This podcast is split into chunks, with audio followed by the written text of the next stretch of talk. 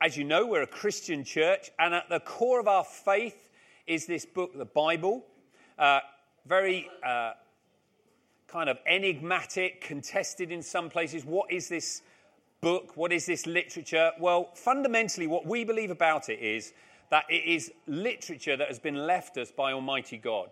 Okay, God hasn't just set the world in motion. I remember thinking this before I was a Christian, wasn't brought up a Christian. Surely, if there's God, He hasn't just left us.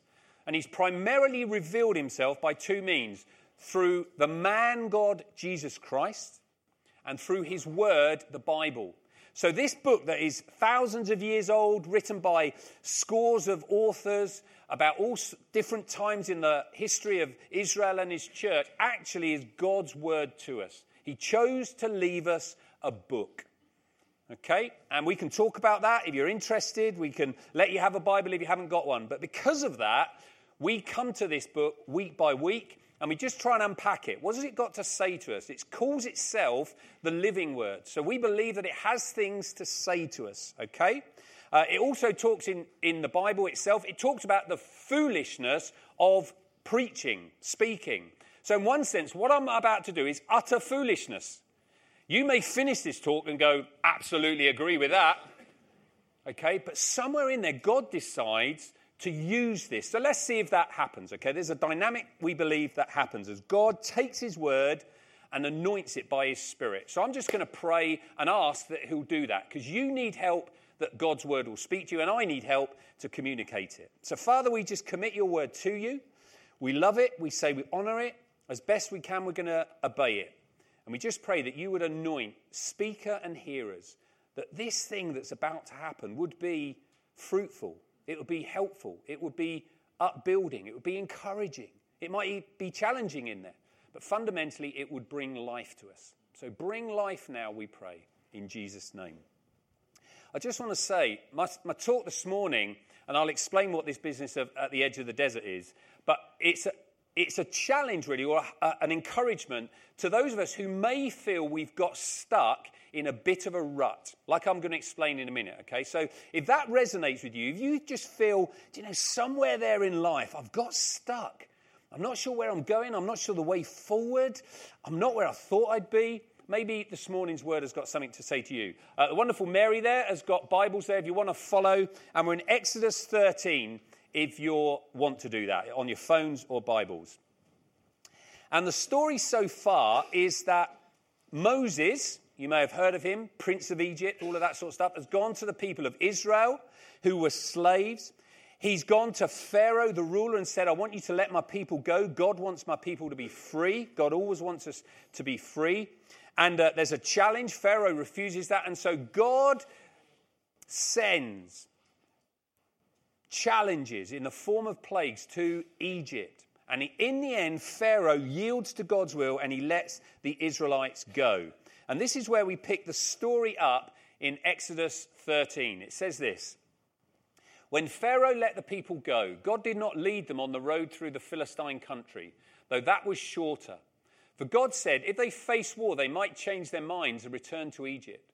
So God led the people around by the desert road towards the Red Sea. And the Israelites went up out of Egypt ready for battle or in military formation. Moses took the bones of Joseph with him because Joseph had made the Israelites swear an oath. He had said, God will surely come to your aid, and then you must carry my bones up with you from this place. After leaving Succoth, they camped at Etham on the edge of the desert. By day, the Lord went ahead of them in a pillar of cloud to guide them on their way, and by night, in a pillar of fire to give them light, so that they could travel by day or night. Neither the pillar of cloud by day nor the pillar of fire by night left its place in front of the people. And when I was preparing this talk, sometimes the, kind of the idea for the talk comes in different ways. I pray that in there there'll be something from God, the living God. Um, but this came relatively straightforward in terms of the heart of the message. I read this passage here, and just this phrase, they camped at Etham and the version I was reading said, at the edge of the desert. At the edge of the desert. And it's a great phrase, I think, for where we can find ourselves in life sometimes. You see, Israel on the surface had left Egypt. This is one artist's depiction of what's called the Exodus. Uh, Israel had left Egypt on the surface of it. But the problem was it still had a hold on them. There was the threat of Pharaoh. We're going to see this next week. Pharaoh comes after Israel. He hadn't let go of them. But more fundamental than that is this they hadn't got Egypt out of their system. You can take the boy out of fill in the blank for the city, but you can't take the city out of the boy or girl. Because culture's getting us. And the problem for Israel was this Egypt had got in them. So they'd not yet fully embarked on the desert journey. They'd kind of left Egypt, kind of, but they hadn't yet committed fully to the journey that God had got for them. So they're in this place here that we might call limbo. No man's land. They're kind of straddling. They've not yet fully committed to the way ahead, and they're not too far gone to go back. They could still go back. And the problem with that is there's inherent risks about being in that place. Not fully committed yet to what God's where God's leading us. And not too far away that actually there's something nice and secure about this over here. I think I'll go back. I may know God's leading here, but this just looks a whole lot safer. How many of us know that when God leads, it will come with challenges? it will come with risks. And you need to be committed to that. You may be able to tell whether you're in this place or whether someone you know, you've probably got a friend who might be in this place. It's probably not you, it's probably a friend, okay? But this friend of yours, they may, it may look like this. Their mouth is saying one thing, but their heart's saying a whole nother thing. I'm fully committed to this relationship. I am totally up for this. I'm fully committed to these children. I'm fully committed to this workplace. I'm there. And you just kind of go, mm, not sure, I'm not sure I believe that.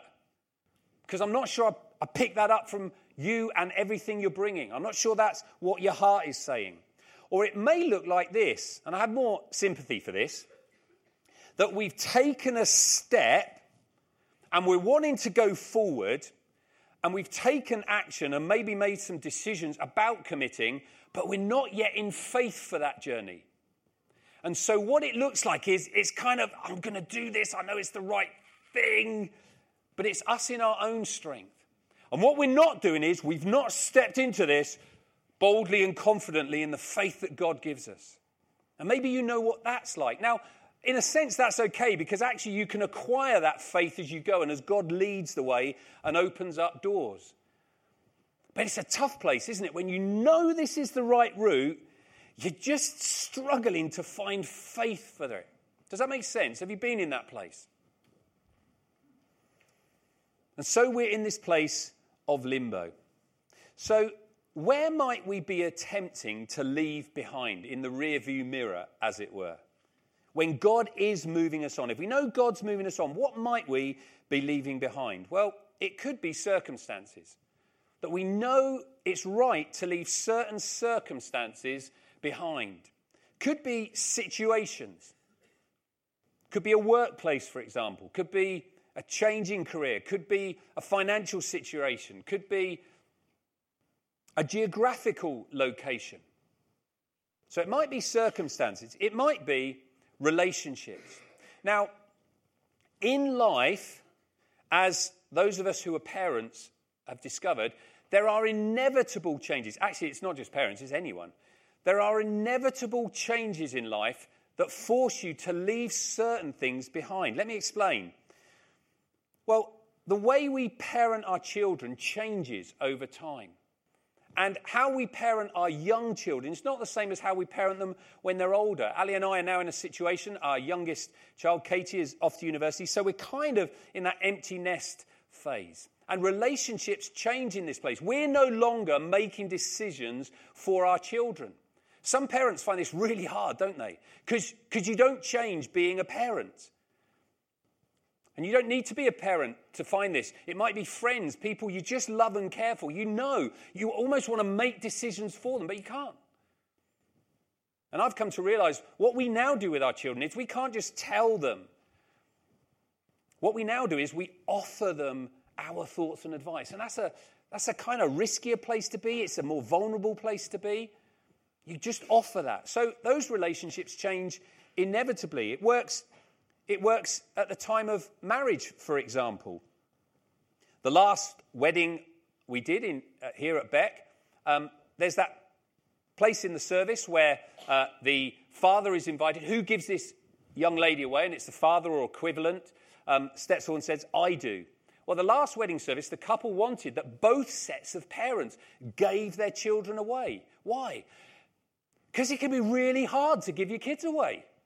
This that we've done this morning, just to say, this was no small thing. If these guys, in their heart, is truly to dedicate their children to God, in one sense, you're going, that's the best place for my child to be. In the other sense, you're going, yeah, but it may not always be easy for them, the journey that God's got for them. How many of us know that as parents? That the journey our children go on, particularly perhaps when they're older, when we've had to cast them loose, it may not be an easy journey. And you've got to stand back. They're given to God. And He's at work, as we'll see in a minute. So, relationships. It doesn't have to be family relationships. Sometimes God just moves us on from relationships because they're not healthy. If God's not in a relationship, don't chase it. Don't chase it. You'll come a cropper. What other situations? Well, sometimes it might be negative attitudes and thought patterns. We're to leave those behind. We can just get into patterns of thinking that are not good for us, and God wants to deal with them. What's His solution? Well, the truth sets us free. His truth about a situation sets us free. We can get caught up with negative thinking, wrong thinking. We build our lives sometimes on, on what are frankly lies. God's like this. He's, he's just going to be angry with me. He doesn't care for me. I'm an accident. I'll never amount to anything. No, that's not what God says. We've just quoted several times his plans for us are to prosper us, not to harm us, plans to give us hope and a future. So, do we believe that? So, sometimes he moves us on from wrong attitudes and thought patterns. I've come to see he, he kind of moves us on from this as well nostalgic longing. You do know, don't you, that nostalgia is just not what it used to be? It's not. The old ones the best, or not, as the case may be. So we can just have a kind of nostalgic longing for certain situations, the good old days. Be that society, be that in churches, be that in our own lives. I'm not, I'm not sure really there were ever golden ages where there was nothing wrong. I think, I think there are times in maybe a church's life, an individual's life, certainly in a society's life, history, when times have been better, but there's never been a perfect time. I've come to see this is quite a powerful thing. Since my, my mother died two years ago, um, she didn't have uh, brothers or sisters. She was an only child. We've never been close to my father's side of the family. So there's no aunts and uncles on her side. There's no kind of great aunts and uncles. So you start to realize you're, somebody described it to me, you're the top of the tree you're kind of exposed there in this place. You've got no family to go to now and go, tell me about what was, you know, what was Uncle such and such like, and what was that holiday we went on there? There's no one to do that with. And so I've found myself getting really nostalgic about my upbringing. And uh, any movie I, I record now on, on the, the VHS, on any movie I record, it's like if it's, if it's later than 1960, it's too new. I love these old movies. Why? Well, I used to watch them with my granddad. I used to watch these great old movies with my granddad. So I'm kind of nostalgic for this stuff. That's fine. And there's, you know, that's, that's not harmful so long as you don't stay there. So long as you don't stay there. You see, you can't go back God allows things to move on. And if God's moving things on, we need to adapt to new scenarios, like we'll see. Well, God was moving Israel on, and they couldn't stay at the edge of the desert. And I just want to give a few guidelines, if you like, to help us not get stuck in a rut. So, a few guidelines for not getting stuck in a rut. And firstly, looking back. Guideline number one Forget the former things, even when they're good. Sometimes you need to forget the former things, even when they're good. These are some passages that have spoken to me quite a lot recently.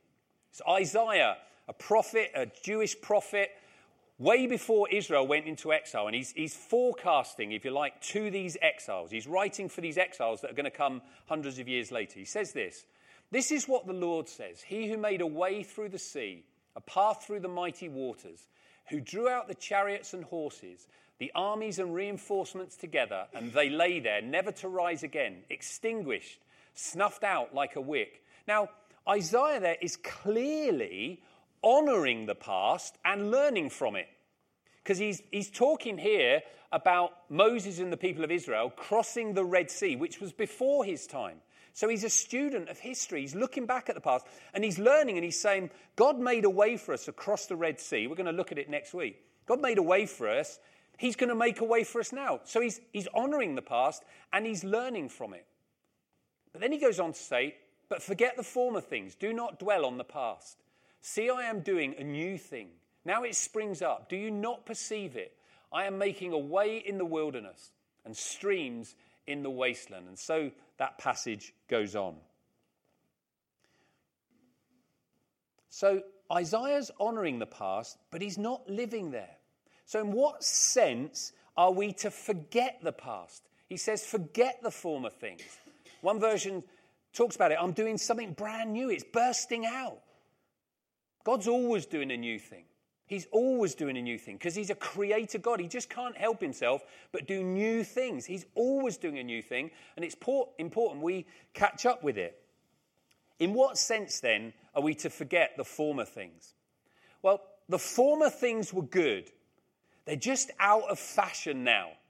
This is an early Beck Elders group photo. Alf's the guy on the left there. And uh, Dave Brumpton, I think, might be in there before he had a beard. Lovely tank tops, lads. So the former things were good. They're just now out of fashion. I think there's, there's a saying, isn't there, that if you wait long enough in terms of clothes, it will come round again. But there's also a little rule, I believe, that says don't wear it second time around. You can't wear it. If you still got it from the first time around, you can't wear those flares, etc. The second time around, because it'll just be slightly different and you'll look dated. Just to let you know, waistcoats are always in fashion, okay?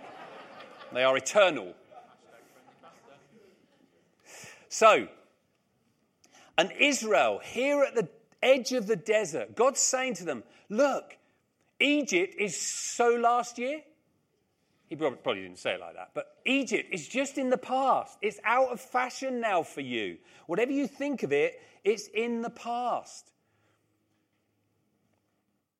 It's true in life, Scripture says this, there's nothing new under the sun in terms of our individual lives and church life. In one sense, there's nothing new under the sun. Things, sun, things will come around again. Issues will come around again. It's just you won't be able to apply the same solutions. Like I say, raising our children, every now and again, Ali, who it tended to be Ali who was perceptive on this, would say, I think we need to have a little chat about whichever child it was. There's, there's some stuff we need to look at. So let's say it's behavior, okay? Our children were virtually saints, but just not quite. Every now and again, and Ali and I would have a little conflab and we'd go, Yeah, this is going on, this is happening with them, we need to do this. And then you'd kind of go on a bit and a few years and da da da. And then we'd perhaps go, actually, this same area, let's say it's behavior, is, there's an issue here.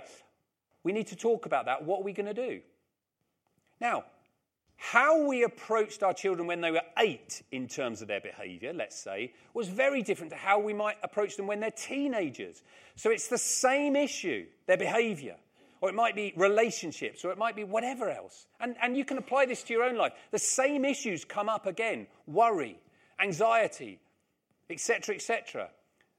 But the same solutions can't be applied. You've got to wear the thing differently. Same issue, different approach, different solution. The old solutions go out of fashion. Are you following? Does that make sense? So, for example, in church life, the same issues will come up in church life. Things like we'll talk about evangelism, outreach, community outreach. We'll talk about things like the gathering and worship and preaching. We'll talk about things like small groups. But how we do these things, you can't just say, well, we did it this way then, let's do it the same way. A classic example is evangelism, I think. There was a time when kind of fairly confident presentation of a gospel that we believe to be historical suited a modernist mind view, mindset, okay, that you could present clear truth. Am I in the way there? Sorry, I do apologize. So, a modernist outlook, clear presentation of the truth. People change. And so, we live in a world now where people are more relational. So, they don't just want to hear truth and facts about a historic gospel. Historic though we believe the gospel to be. What now needs to happen is we need to come alongside people. People need to see this faith at work in our lives through relationship. It's no good just saying, let's just stand on a street corner and present the gospel or knock on doors and hand out tracts. Those things may work, but they may not. And so you have to approach things differently. Some things go out of fashion. I think Ecclesiastes 3 is really, really helpful here. It says this there is a time for everything and a season for every activity under the heavens.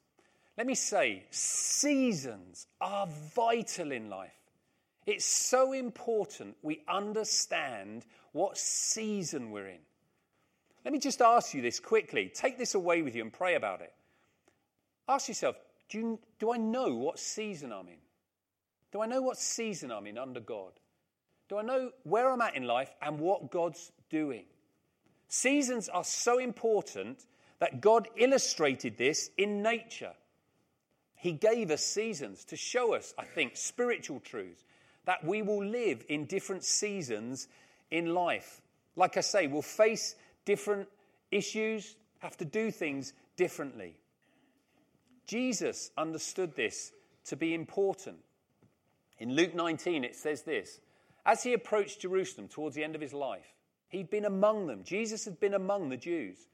As he saw the city, he wept over it and said, If you, even you, had only known on this day what would bring you peace, but now it is hidden from your eyes. He's meaning himself. He's saying, I could have brought you peace. In the first service, during the worship, we just had a lovely sense of God's peace. Is that, does that appeal to you? To know peace.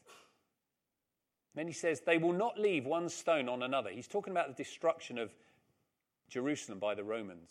Because you did not recognize the time of God's coming to you. What he's saying is this you didn't see who I was. You didn't recognize that I had come among you. God in human form. One version says, You didn't recognize the time of God's visitation. And that word for time is the word kairos. It means God's opportune time. Let me say to you, brother, sister, God's got opportune times for you. Your, your likelihood is you're in a, a kairos season now. God's doing something. It's important that you recognize what that season is. And if you, if you are stuck in a rut, if it feels you're stuck in a rut, go to God. Say to Him, Lord, what are you doing? What's going on? Because actually, that very act could kickstart the Kairos season. The very fact you've acknowledged, I'm in a bit of a rut here. Life's looked like this for a long time. Not a lot going on. I, I don't believe that's to be the case. I think God's, we're to have a sense, God's about something. There's to be a vitality. See, God being about something in our lives brings vitality to us. Okay. Jonathan Edwards, uh, an 18th century American theologian, as opposed to the triple jumper, said this. The task of every generation is to discover in which direction the sovereign Redeemer is moving, then move in that direction. That's God's call on our lives. To understand, what are you doing, God? It's not about my plans. Again, we quoted earlier, God's saying, I know the plans I have for you. We're far better getting caught up with His plans than ours. I just wonder whether there's not one or two of us here this morning, right now, you know you've been following your plans like really hardcore, trying to make something happen. And maybe it's not happening, maybe it's, it's got a bit difficult, maybe you just don't feel like you're making headway, or you're just really frustrated. Well, why don't ask God what His plans are? Ask him what his plans are and move in that direction. Here's a couple of truisms for us. Cool guys don't look back at explosions. Isn't that the case in movies? Have you noticed that?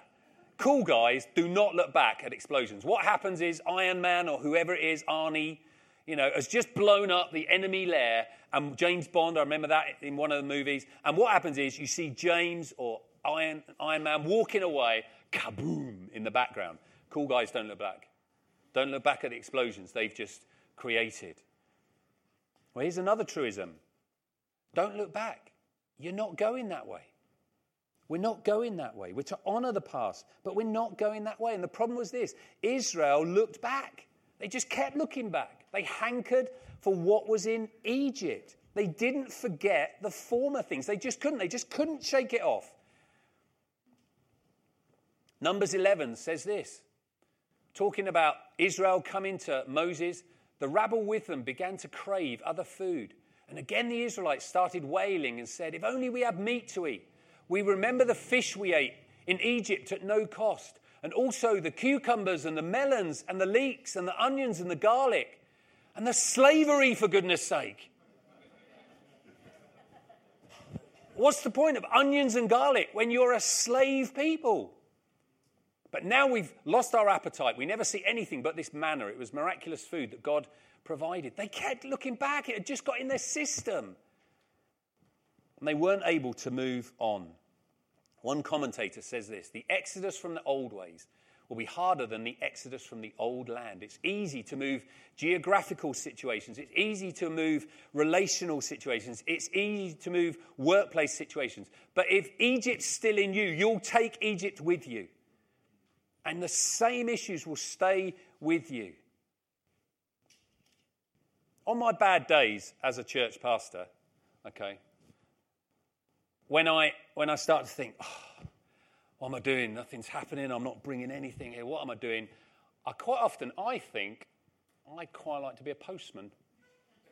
I just, I don't know. That's my, that's my fancy little, little fancy. Because I think, get up early in the morning, fresh air, all that sort of stuff.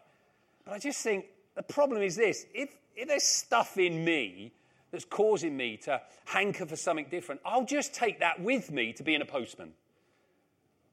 Postman Paul? I could, I could, I could have a song and everything. So God deals with us as we're going to see. Okay, let's move on. So, do we hanker after this stuff? Do we think life could be so much better if only this would change, if only that would change? Well, God says, Look, I'm doing a new thing in you. This is what you need to go with. Okay.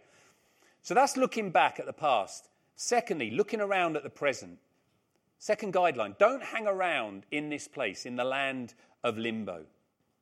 We have legitimate questions. If God's moving us on, if change is afoot, we can have legitimate questions. But don't let, let those questions and, and the, the kind of trying to map out all the possibilities of these decisions, don't let that paralyze you from doing anything. Let me tell you, indecision is final.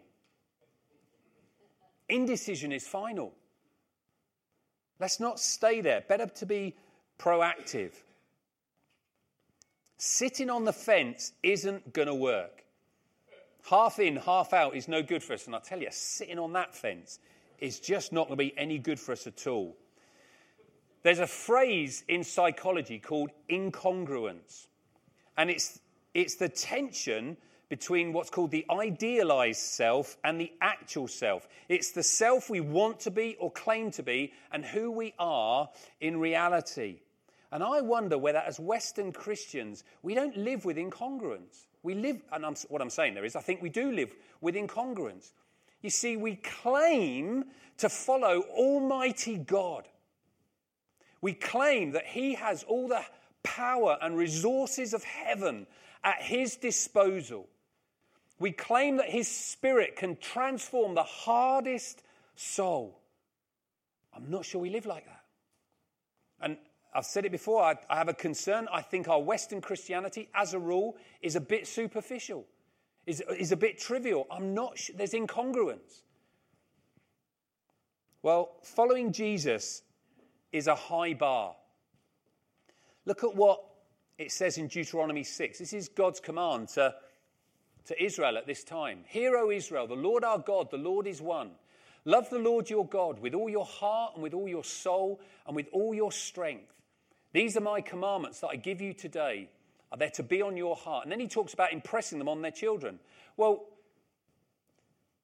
we claim we want to do this, folks. We've even put it on nice wall banners around our room to love the Lord our God with all our heart, soul, mind, and strength. That's what we're claiming. Is there incongruence in my life? Is there incongruence in your life? Are we living like that? Jesus said the same thing. He's saying, if you come after me, family ties is what he's saying there. It's quite strong language. He uses hyperbole, he doesn't mean it literally. He says family ties can't be the first thing, it has to be God first. Then he ends up saying, in the same way, those of you who do not give up everything you have cannot be my disciples. Well, he doesn't just mean everyone's got to do that. What he's saying, though, is this we certainly got to be prepared to do that. And if the test comes, are we willing? How many of us remember, talking of nostalgia, the 70s advert, Martini, anytime, any place, anywhere? You know, we sing things like that to God in our worship songs. We say to Him, Any time, Lord, any place, you are all, you're my everything. I'll follow you. He thinks we mean it. And so He calls us to this. Don't let's live in the land of limbo. Thirdly, we're to trust God to make our paths straight. I wonder how many of us, our Christian journey feels like that maze. It's like we were going down one avenue and then dead end, didn't know where that was, turned around. That's how God leads us sometimes, isn't it? Look at what Proverbs 3, 5, and 6. We should have known this. He promised that. I think there's probably, again, one or two of us here this morning. You're in this place. Life seems like a maze at the moment. You have no idea the way out. You're in a situation, a relationship, whatever it is, you have no clue. Well, let me just encourage you in that place. You were warned. You were warned because God said, Trust in me, trust in the Lord with all your heart. Don't lean on your own understanding. In all your ways, submit to me, and I'll make your paths straight. And certainly that was Israel's journey. We read earlier, they weren't led a certain way, even though it was shorter. In chapter 14 of Exodus, it says they wandered around in confusion, and it was part of God's plan to deceive Egypt. Is that our testimony? It just feels like the journeys, it's just been like obstacles, being hemmed in, it's been confusing. Well, God's still at work. Well, what on earth is He doing then?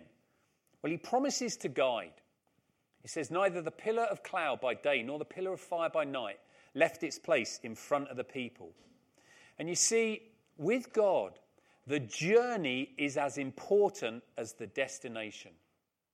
The journey's as important as the destination. It's His furnace for His deeper purposes. If you are going through stuff now, God's at work. He's at work in you. Exodus 13 there, it's kind of a bit confusing because on the one hand it says, at the end, the Israelites went up out of Egypt ready for battle. The translation probably is better military formation. They looked the part. However, God earlier says, however, if they face war, they might change their minds and return to Egypt, so I won't lead them into battle. What does that tell us? God works on the inside. We can look the part on the outside, but we know there's stuff going on on the inside that God needs to shape us in, work in. He says this in Deuteronomy 8. I won't read it, but he says the same thing. He says, I led you through the desert to test you, to see what's in your heart. So, again, I just want to encourage you if you're going through stuff now, God's at work. He's at work on the inside because he knows what you can handle, he knows what you can take. And you may have managed to fool others by looking the part. But God knows what you really need. Okay, let's finish. I don't know whether this has spoken to you individually. I don't know whether you find yourself in a place of limbo.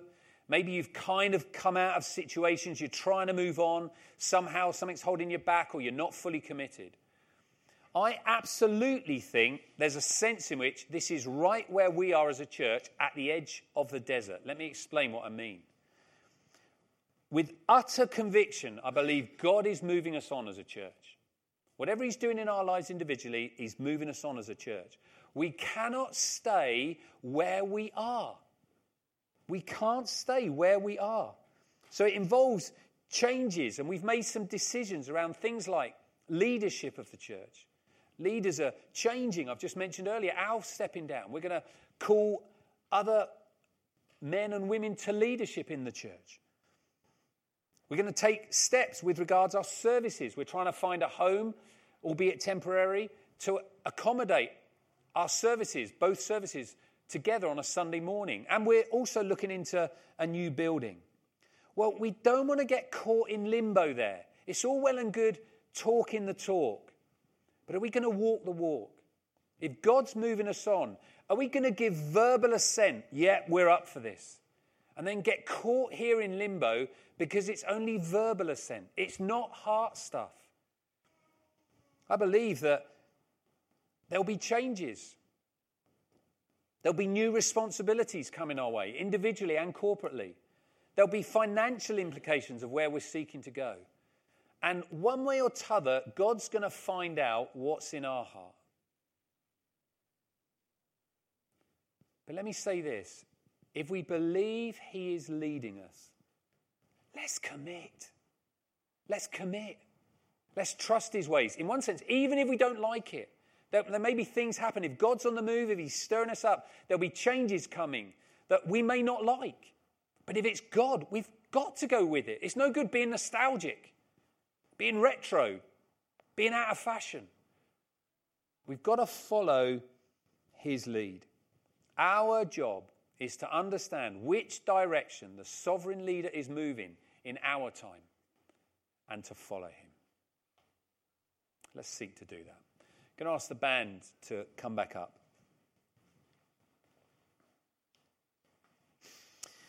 Why don't we just, at the very least, just be quiet? We might want to close our eyes at this point. Just going to ask the Holy Spirit to speak to us.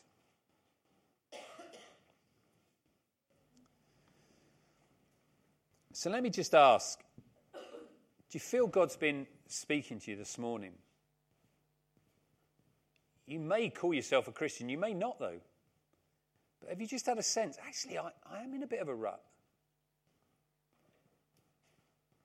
I thought, I thought life would be different at this point. I want to encourage you go to God. Ask Him what His new thing is.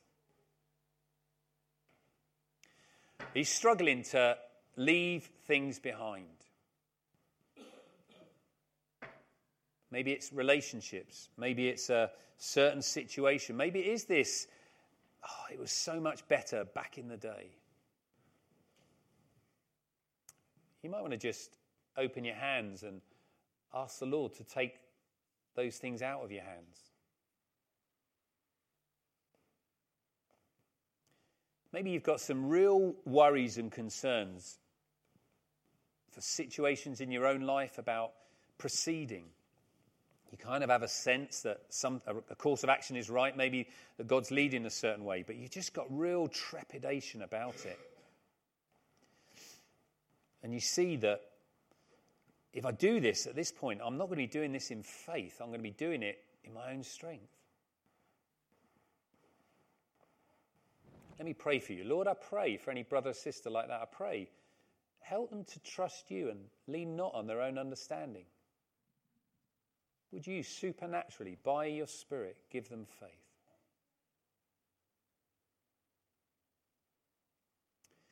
And I do just wonder whether there's not one or two of us here this morning that the fundamental shift for you is to commit to Christ. The reason you're in a rut, the reason you find it hard to leave the past behind, the reason you're not moving forward like you'd like to be is you're not, maybe at all, but certainly not fully committed to Christ. and His will. We sang earlier, Hallelujah, praise the one who set me free. There's salvation in your name. With Jesus in your life, you will have the life of God in you, the vitality of God in you. His Spirit will be at work in you. I want to encourage you. Why don't you do that? Why don't you commit your life to Christ? Let's stand, shall we, and we'll pray together. I'm going to worship in a minute. I'm going to sing a song, I think, about the, the purposes of God. That in everything, God has purposes. But let's just pray before that. And whether we're Christian or not, you might pray this with me. Just going to pray a prayer where we commit ourselves to Christ and ask Him to have His way in our lives. We're going to, as best we can, trust Him. You might want to put your hands out in front of you. Just pray this under your breath or quietly in your heart. Lord Jesus, I give myself to you this morning. I trust you with my life. I see I've got a bit stuck. It's been so hard to move forward. Come and give me strength.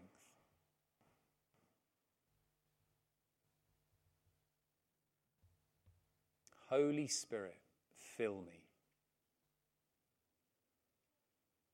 If you're a believer, why don't you just ask God to do that? We're going to need that individually, corporately, to be a spirit filled people.